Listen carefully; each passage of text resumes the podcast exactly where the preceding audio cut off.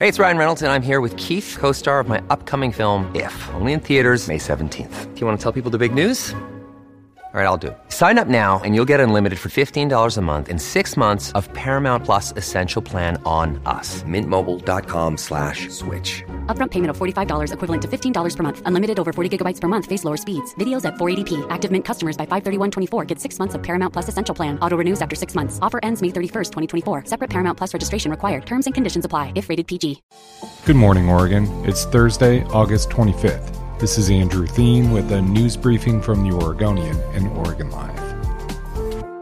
Portland public school students return to classrooms in less than a week, and crews are busy across the city removing homeless camps on popular walking routes.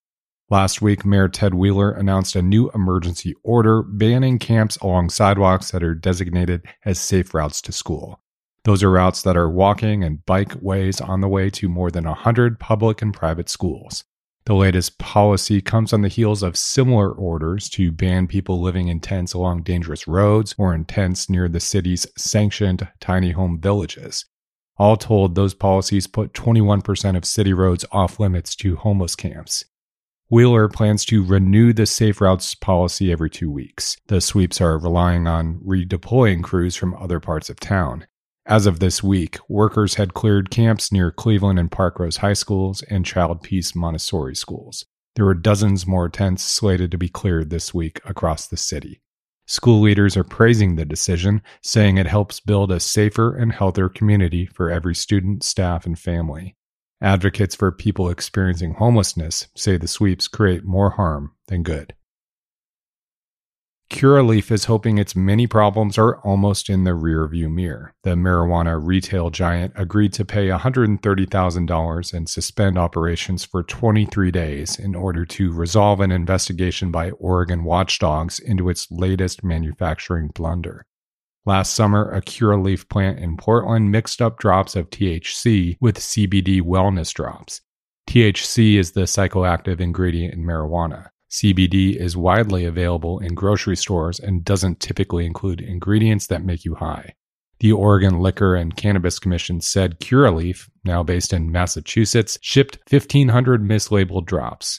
Several customers reported intense symptoms. Why? The drops actually included a massive dose of THC that's several times what typical recreational marijuana users would ingest. At least five people reported going to the hospital. Regulators originally suggested a 70 day suspension and a record $200,000 fine. But Oregon state regulators praised the company for cooperating and said the violations weren't intentional or persistent. A big old parking lot in the Lloyd Center area is going bye bye sometime. Maybe. The parking lot that most Portland area folks likely know is adjacent to the movie theater is in the pre development phase. An application to turn the seven acre parking lot into a Home Depot with an unspecified number of apartments and other retail went to city bureaucrats in recent days. A meeting on the project's future is tentatively scheduled for September 15th. It's possible the plan moves forward, changes dramatically, or never moves forward at all. Planning documents point toward a parking deck atop the Home Depot, an underground parking lot with 727 spaces, and a building that would reach about 80 feet tall for the apartments. The parking lot has been the subject of rampant speculation and development proposals through the years. In 2015, a housing plan that would have brought more than 1,100 apartments to the site died in development. It's also been floated as the potential location for a long discussed effort to bring Major League Baseball to Portland. As if you needed another reason to head to the Columbia River Gorge, it's a great time to go watch paint dry. Wait, sorry, watch painters in action. 230 artists are flocking to the Dalles to create 15 different murals in downtown. The artists started working on Wednesday and will continue painting through Saturday. The mural artists are members of a group called the Wall Dogs.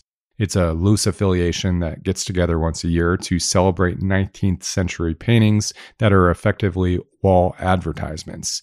These original billboard artists were called wall dogs. The Dalles commissioned the wall dogs to paint work focused on historic people, places, and groups of the region. The Mural Fest is also bringing a street festival, which will include food, vendors, a car show, and live music and beer. For information on when to watch the artists in action and more on this festival, go to hereisoregon.com slash experiences. Thanks for listening. You can support our local journalism by subscribing to Oregon Live. Go to oregonlive.com slash pod support.